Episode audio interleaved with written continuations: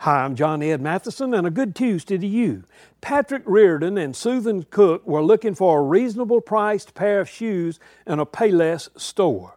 The Payless chain had declared bankruptcy, and the Hamilton Township in New Jersey store was selling off its entire inventory at $2 a pair.